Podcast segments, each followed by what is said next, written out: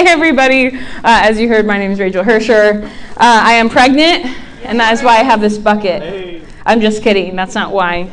Uh, we are past the season of um, puking. Praise God. Um, praise God. For those of you who have not been pregnant, lol, there's probably a lot of you in the room who have not been pregnant. Um, first trimester, man Yeehaw! What an adventure! You know what I'm saying?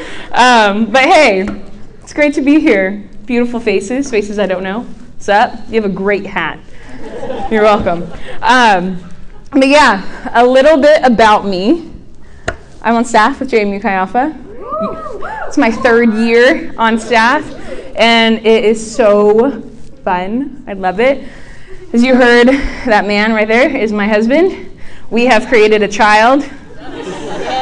It's kind of what happens. If you didn't know that, we can talk about it after service. But um, we're having a boy, and his name is Zion. Um, so you guys can pray for him, like by name if you want. Um, but yeah, Zion Joshua Hersher.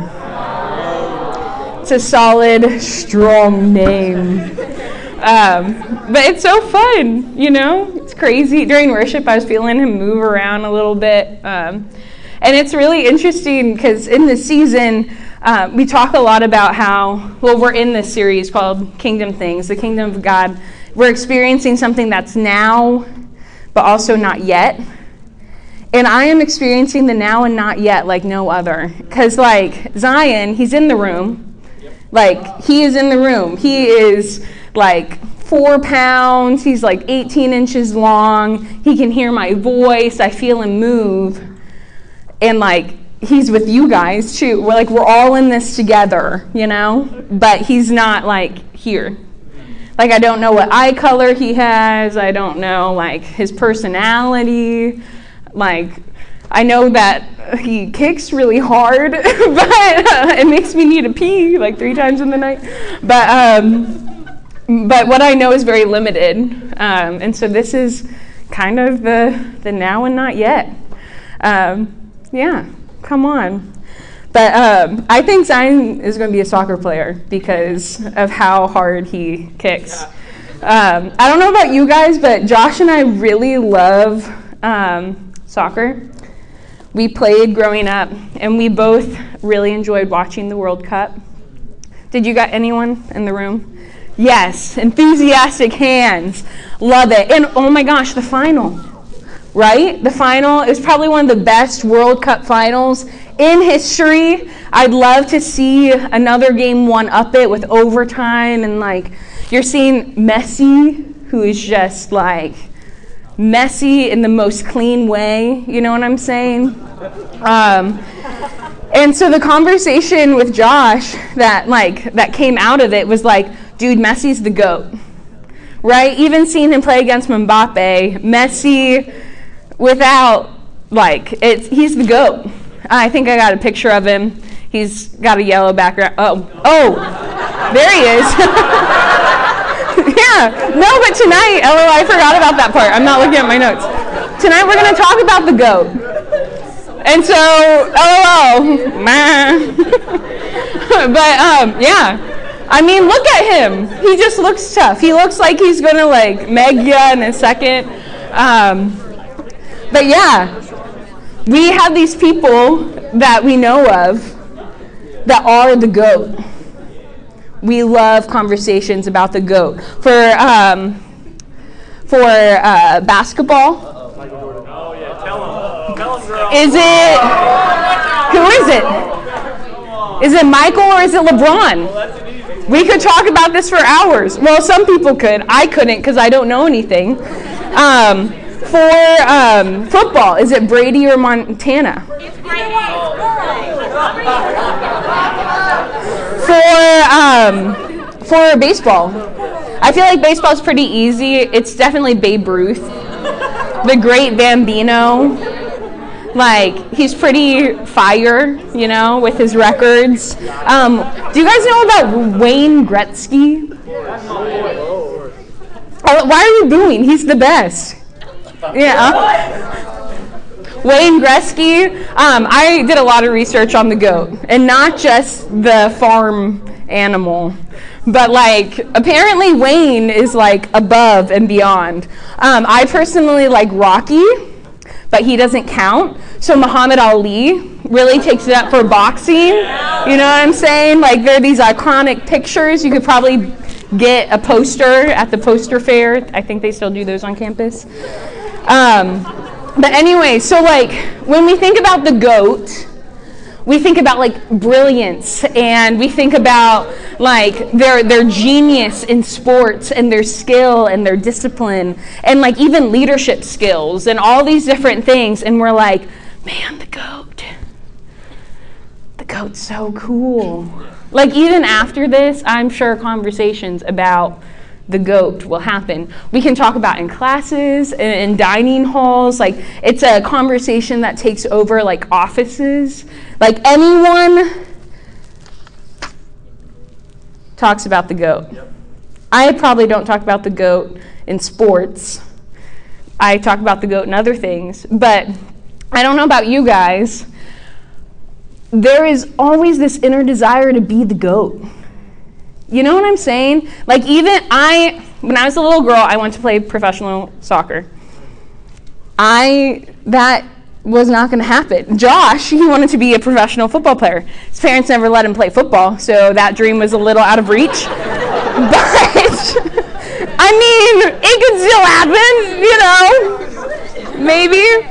Um, but anyways, it's like highly coveted. And even if we can't do it on like on a court or a sports field or anything like it, we want to be like the goat in our classroom. We want to have the highest GPA. If not that, we want to look the best in the gym. If it's not that, we want to be like the most intelligent in our family. If it's not that, we want to be the wealthiest.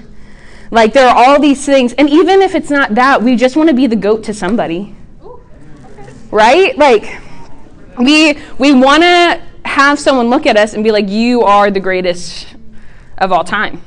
Like you fulfill that. Mm, you know what I'm saying? Like we all have this desperation to be the goat. And the hilarious part is that this is not an old conversation. Maybe the acronym is new, but like people have been talking about the goat for like years like lots and lots of years. And so tonight, we're going to talk about the goat. And yes, Jesus is the goat, but we're going to talk about some other goats. Um, not of the farm category. but um, I feel like I have to keep prefacing that because the goat was so cute. Um, but anyway, so as you guys know, we are in the series on kingdom things, and we are discussing the parables of Jesus. So, what are the parables? Here is a little review. Um, parables are short stories, but they're a lot more than stories. Sometimes they carry a moral lesson and they teach us about things, but the way Jesus used them was for so much more. He used parables to talk about Him and His kingdom, to, and how He was bringing the kingdom of heaven to earth. Uh, we will be in Matthew 18 tonight. So if you'd like to, you can turn your Bibles. You can turn to your Bibles there. If you need a Bible, throw up your hand, and Julia would be happy to get one for you. You can even keep it if you want it. Free stuff. All right. Well, let's pray, and then we'll talk about the the goat. All right. Jesus, we just bless you. We invite you into this space. God, we, we take a moment to be aware of your presence, God, that um, we don't just want my words, God. I pray that it's not my words, God, but I pray that you would help me to, to be aware of your presence, King Jesus. Lord, that our hearts would be softened before you and that, um, that we be just ready to receive your word and all that you have. In Jesus' name, we say, Amen. All right, starting Matthew 18 1. Just getting into the question. At that time, the disciples came to Jesus and asked, Who then is the greatest in the kingdom of heaven. Straight out the gate, they are talking about the goat. Who is the greatest in the kingdom of heaven? Jesus. Um, once again, this is not a com- this is not a new conversation to us, but this is also not a new conversation to them. This was something that, as you look through the Gospels, the disciples are constantly bickering like little schoolgirls about who's the greatest, who is Jesus's favorite, what is going on. And part of why this conversation was so fruitless is because they had such a bad understanding of what the kingdom of God was going to be at this point. Um, here is a little review of what's going on during this time. The Romans were occupying the land, um, making life for the Jews extremely hard. Um, with taxation and oppression, um, there had been many attempts of the Jews to overpower the Romans, but every time it was crushed. In fact, in like 4 BC, around the time Jesus was born, I mean, it's BC, so he's definitely alive. Um, there's a Jewish revolt against the Romans where, um, where the Romans crushed it and they crucified over 2,000 Jews. Um, along the major roads and, high, and highways, sorry, roads and highways. So the Jews are living in this oppression of death under behind and beneath the shadow of these crosses of their people being oppressed. And and they, they see a Messiah. And they're like, okay, Jesus, what you gonna do? What's your game plan? Like, you are the goat. Like you are the greatest of all time. You are who we are waiting for. So what are you gonna do about it? And so when uh, the disciples are the disciples are envisioning that the Messiah is going to to take over the Romans and reinstate Israel in her glory. But we know Jesus is not about politics. He's about the kingdom. He's about his kingdom and the kingdom of God, which very looks very different from political power. And so when they ask Jesus, who's the greatest? in the kingdom of heaven, they are not asking Jesus what we think he, what we think they are asking. They're actually asking Jesus, who's going to be your right and left hand man? Who's going to rule with you? They weren't looking for a place to serve, they were looking for, for a political position when taking over the Romans. And Jesus doesn't respond in the way that they think, because that's what Jesus does. He said he calls a little child to him and he places them places the child among them. He said, "Truly I tell you, unless you change and become like little children, you will never enter the kingdom of heaven." Therefore, whoever takes the lowly position of this child is the greatest in the kingdom of heaven, and whoever welcomes one such child in my name welcomes me this is such an upside down kingdom. Jesus, once again, he flips the script and he brings a kid unto himself and he's like, You want to be the goat? Got to become like this guy. Got to become like this little toddler. I have a niece. She is spectacular in every way, but it's not in brawn or strength. It's not in it's not in intelligence, but honestly, it's just in cuteness and a whole bunch of other things. But Many people look at toddlers as something or someone to take care of, not someone to be like. And so I can imagine the disciples just being super confused, but also not surprised because Jesus does what Jesus does and he flips the script. And then when reading this, two questions came to mind for me. It was, what does it mean to be childlike? And what's the difference between childlikeness and childishness? So when you hear childlikeness, what do you guys think of? This is like, call it out. Please don't make me wait. Go ahead. Fun. Fun. What was the first one? Playful. Playful. Anyone else? Curious. Curious. I like it. Energetic. Energetic. Innocent. We love that. Anyone else? Come on. Trusting. Trusting. Honest. Honest. Rambunctious. That's a good word. SAT. I'm just kidding. But yeah, some great words honest, trusting, playful, innocent. Um, the word that came to mind for me was dependent.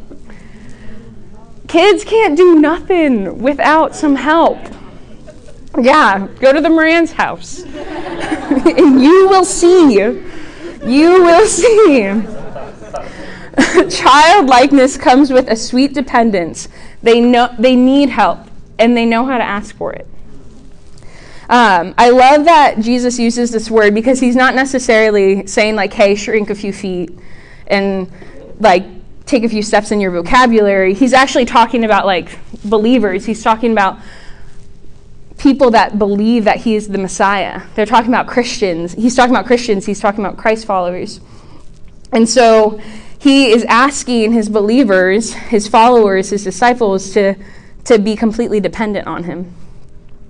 Jesus says, Unless you change and become like little children, you will never enter the kingdom. There's an active choice involved in becoming like a child. It's not something that you just wake up and you decide to do. There is a there is an active change and a shift of, of making your behavior one that is not of independence, but it's of dependence. It's an active um, decision of deciding to trust Jesus and all that he is. And I believe that the biggest difference between childlikeness and childishness is this tension of independence and dependence. With childlikeness, once again, there's a deep trust and, and like, I need help. Childishness is a false belief. It comes with a false belief that we can do it on our own. Maturity is not based on how independent we can be, but actually on how dependent we can be. The kingdom thing is childlike dependence because it knows that it can't do life without help. It knows that, that we need a savior. It knows that we need a guide. It knows that we need help. Childlikeness is a kingdom thing because the kingdom exalts the lowly and the meek and the overlooked and those that need help. This is what makes childlikeness the goat. It's a recognition that my way is not better. The definition of dependence is relying on another for support. Followers of Jesus must have a humility and a willingness to rely on Jesus. And we'll see in verse 6 that Jesus takes this super seriously. He continues If anyone causes one of these little ones who believes in me to stumble, it would be better for them to have a large millstone hung around their neck and to be drowned in the depths of the sea. Woe to the world because of the things that cause people to stumble. Such things must come, but woe to the person through whom they come.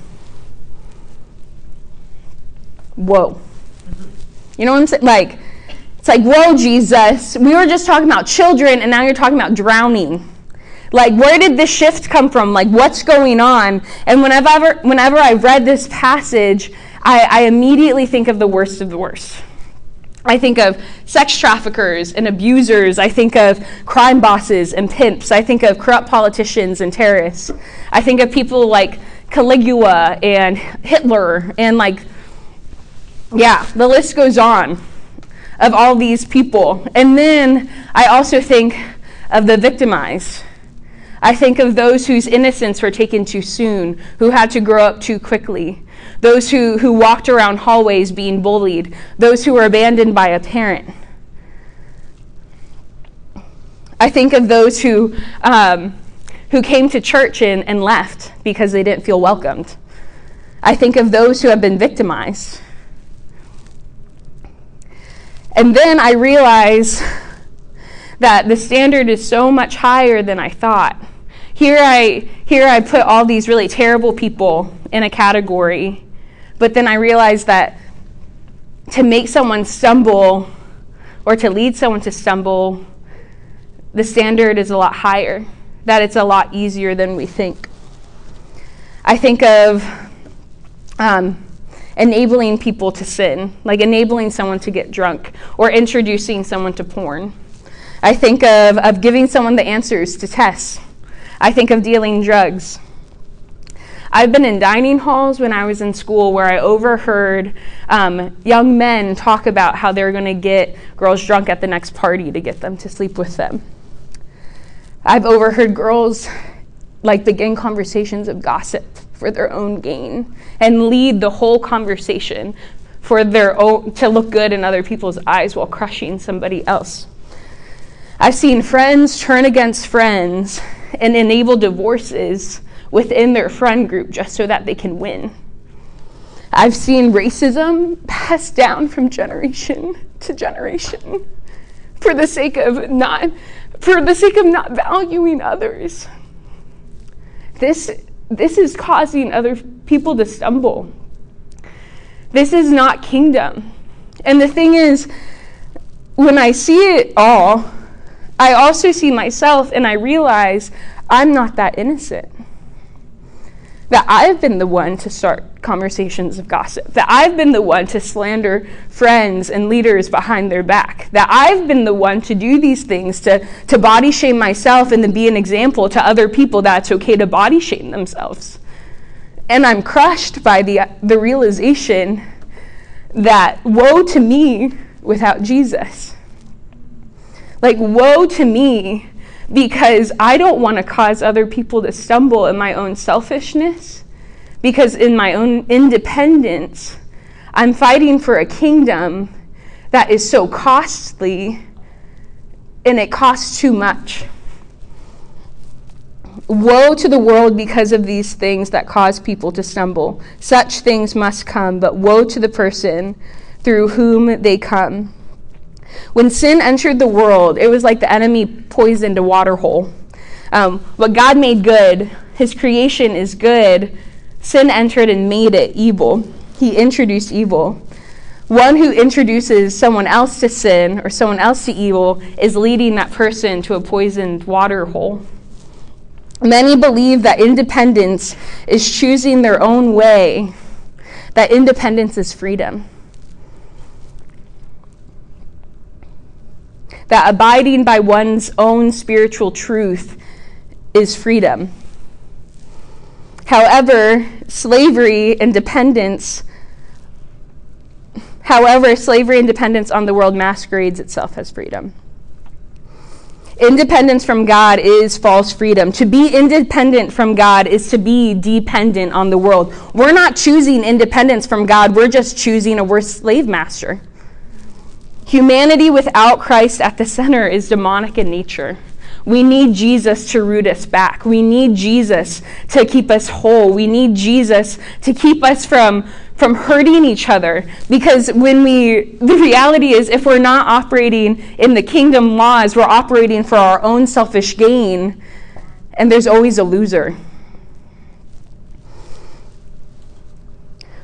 Humanity without dependence on Christ is humanity that is doing what's right in their own eyes. And that, quite frankly, is pretty terrifying. What does this mean to be dependent on the world? It's allowing the world and its agendas to, to give us our ideas. It's allowing the world to be our source of joy. It's allowing our world to define what success is. It's, a, it's allowing the world to tell us what to put our hope in. It is being dependent on what the world deems worthy of our time, of our money, of our lives. The world, once again, is not a loving caretaker. The world is a sadistic slave master. The world and its pleasures lead to sin and death, and when we allow the world to define things for us, we get trapped and we stumble, and we also lead those around us to stumble.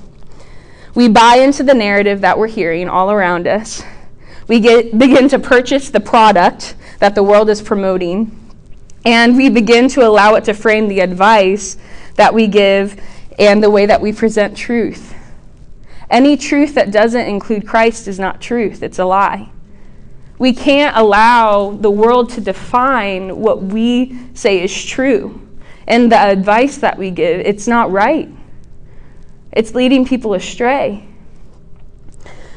Woe indeed, woe indeed to the world, and woe to those that embrace the gospel that the world promotes. Jesus goes on to say, If your hand or foot causes you to stumble, cut it off and throw it away. It is better for you to enter life maimed or crippled than to have two hands or two feet and to be thrown into eternal fire. And it is better, and And if your eye causes you to stumble, gouge it out and throw it away. It is better for you to enter life with one eye than to have two eyes and be thrown into fire into the fire of hell. It's a pretty intense passage. Um, when preparing for this, I was like, Jesus, this is intense. Like, how, how am I supposed to, how am I supposed to share this? But he said it, and so we're talking about it. Jesus takes sin really seriously. I was talking with a young lady in Chi Alpha, and um, she was doing what we like to do in Chi Alpha, which is honor people behind people's back. We don't gossip behind people's back, we honor people behind their back. That is something that we value. Um, and she said that her friend said, um, she quoted her and said, If only people would hurt, would hate what hurts them. If only people would hate what hurts them. Usually, sin is pretty attractive. It lures you in. Sometimes it even looks innocent and then you're like, ooh, that bit. Like that stung a little bit. But it takes you further than you want to go. It keeps you longer than you want to stay, and it costs you more than you want to pay. And when you read what Jesus says, we question Jesus couldn't possibly mean like to maim ourselves. Like he couldn't co- possibly mean like okay, let me like cut off my hand. And he's not saying that because if we were to cut off our hands, we could still sin with our feet. If we cut off our feet, we could still sin with our eyes. Cut off, if we gouged out our eyeballs, I can still gossip. If I were to cut off my tongue, I could still sin with my thoughts. It's endless. Like we would not be alive. But there needs to be a transformation of the heart. It all begins with the heart. Thoughts overflow from the heart. It all begins with the heart. In Proverbs 4, it says, Above all else, guard your heart, for everything you do flows from it. The heart is the root of all.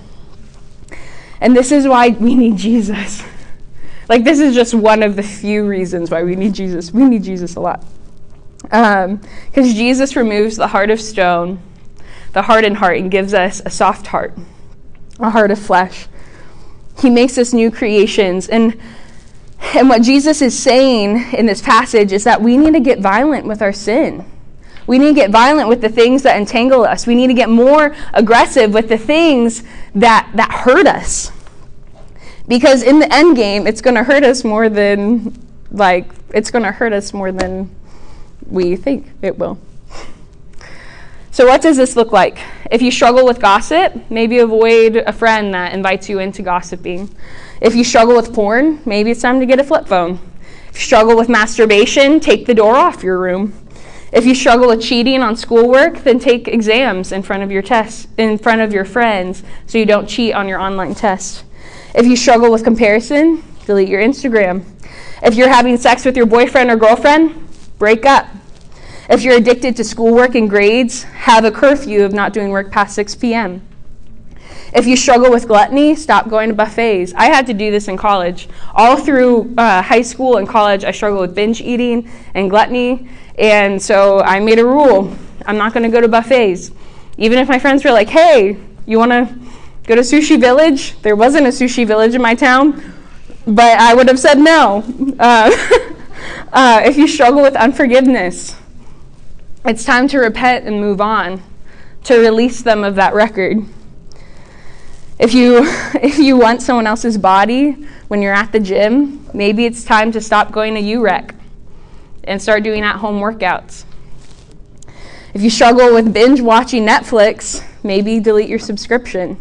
The list goes on and on and on. It's time to, to hate what hurts us. The reality of sin is, is that you're going to kill it or it's going to kill you. It's going to kill your peace, it's going to steal your joy, it's going to destroy your hope. And sin is sin no matter how sh- sparkly or shiny or pretty or alluring it looks. It is just like a hook in a lake. Shiny, sparkly, but it leads to death. But I like fishing because I like eating fish. All right it gives us an illusion that our independence from God is, some, is somewhat better, but it's just, it's not. It's not better. As we continue on in Matthew 10, it says, See that you do not despise one of these little ones. For I tell you what their angel, uh, that they're angels in heaven that always see the face of my Father. And what do you think? If a man owns a hundred sheep and one of them wanders away, will he not leave the 99 on the hills and go to look for the one that wandered off? And if he finds it, truly I tell you, he is happier about the one sheep than about the 99 that do not wander off. In the same way, your Father in heaven is not willing that any of these little ones should perish. I am so thankful that Jesus went into this parable because it would feel pretty intense if I were to just, all right, it's time to respond after all of that. But he brings in this parable about this lost sheep. And it's because he loves us, and we'll see why, or we'll see how he loves us. Because the sheep that wandered away is going to die, that is the reason why Jesus goes into this story. We are the sheep. If we wander away from his pasture, from his flock, like the sheep's not going to make it. We're not going to make it. Sheep are dumb. Like, dumb. They're cute, but dumb.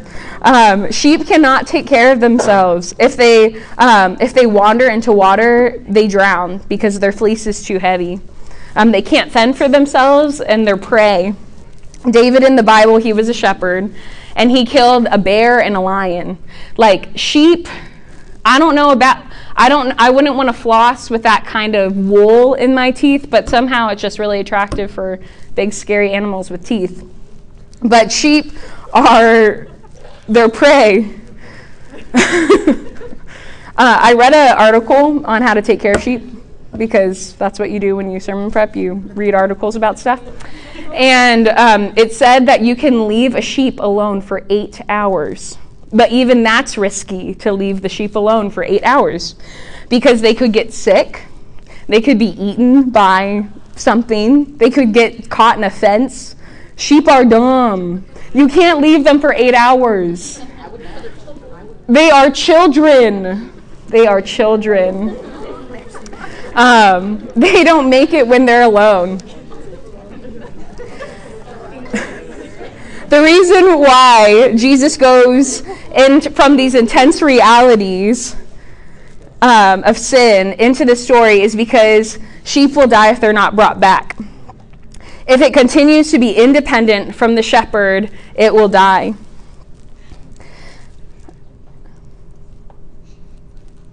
It is not out of maliciousness or control that Jesus says these things from the earlier parts, but it's out of unconditional love that he is a good shepherd and that he wants to bring us home. Jesus says, In the same way, your Father in heaven is not willing that any of these little ones should perish. This is the heart of the Father. He loves and loves extravagantly he created life. He knows what life is supposed to be. Um, he knows what it looks like in its fullness. Jesus doesn't talk about these things because he wants to withhold good from our lives, but he knows how good life can be without these things. I guarantee that the sin that we continue com- to commit are not even as good as what we think. When we think about it, after watching porn or sleeping with our boyfriend or girlfriend, how do we feel about it? After smoking dope and missing classes, how do we feel about it? After watching eight hours of Netflix when we had an assignment, how did we feel about it? After canceling a friendship, how do we feel about it? After purging, how do we feel about it? We know deep down that it's not good, that it's not adding to our lives, it's actually destroying our lives. And Jesus is offering us an invitation to break free from these things. He's offering us life and life to the full. God the Father sent Jesus, his Son, as the shepherd. Jesus is the one that left the throne, that he wrapped himself in flesh and lived among us so that the lost sheep would be found, that we would be found, that we would be saved. God created us for pleasure, He created us for joy, He created us for fun. It is such a lie from the enemy that God's a killjoy, that the Christian life is is stuck up and and it doesn't let you live life to the full. It is such a lie. God created life, He created taste buds so that we can enjoy food. He, he made he created us for laughter and he created creation that we can look out and enjoy it. He created the male and female anatomy for orgasm. You think a killjoy God would create orgasm? Like, have you ever thought about that? He created that for us. it is a good word. all of these things, all of these things that we hold on to are crap. They're absolute garbage in comparison to the true joy, to the true peace, to the true relationship that we can have with Jesus Christ. Wow. I think I lost a few of you, but that's okay. I feel like some of that is speaking to your hearts. LOL.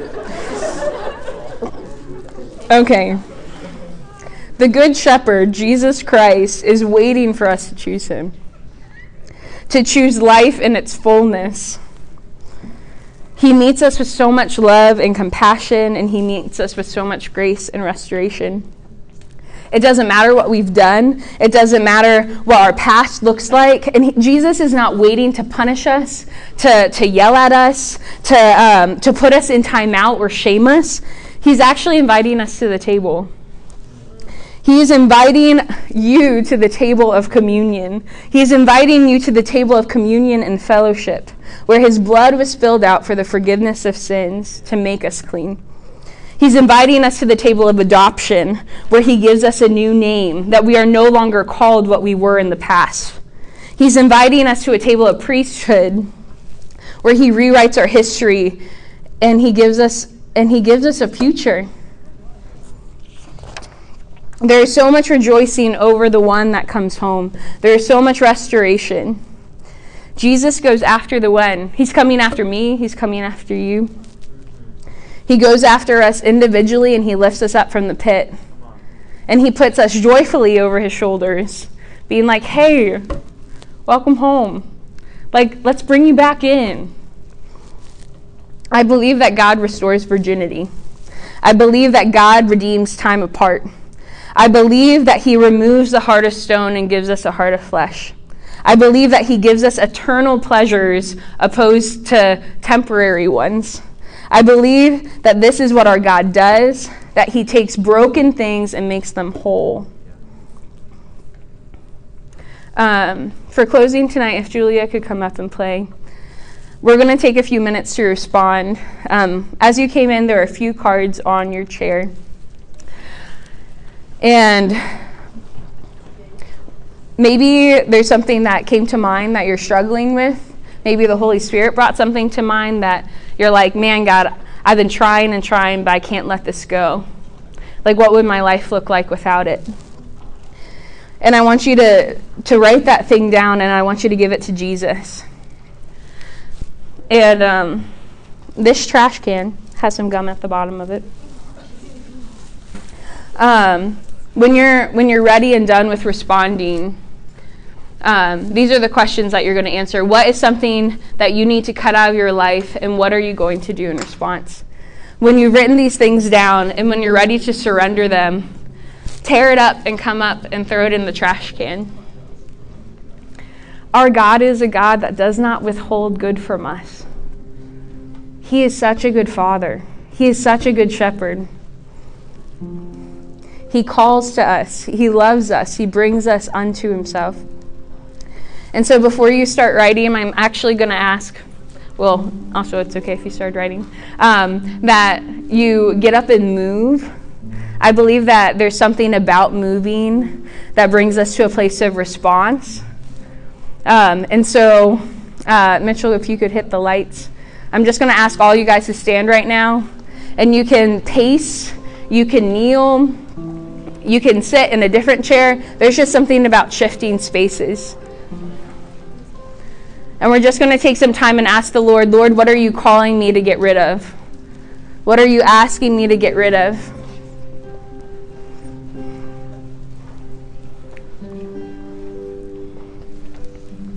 Jesus, we just ask that you would meet us in this moment. God, that as we respond to you, as we open ourselves up to you, God, that that we would see that you give life and life to the full. God, I pray that you'd bring even the smallest things to mind that you're asking us to get rid of. God, that that we would realize that you are enough for us, Jesus. That you are worth it. You are faithful, Jesus. Thank you, Lord.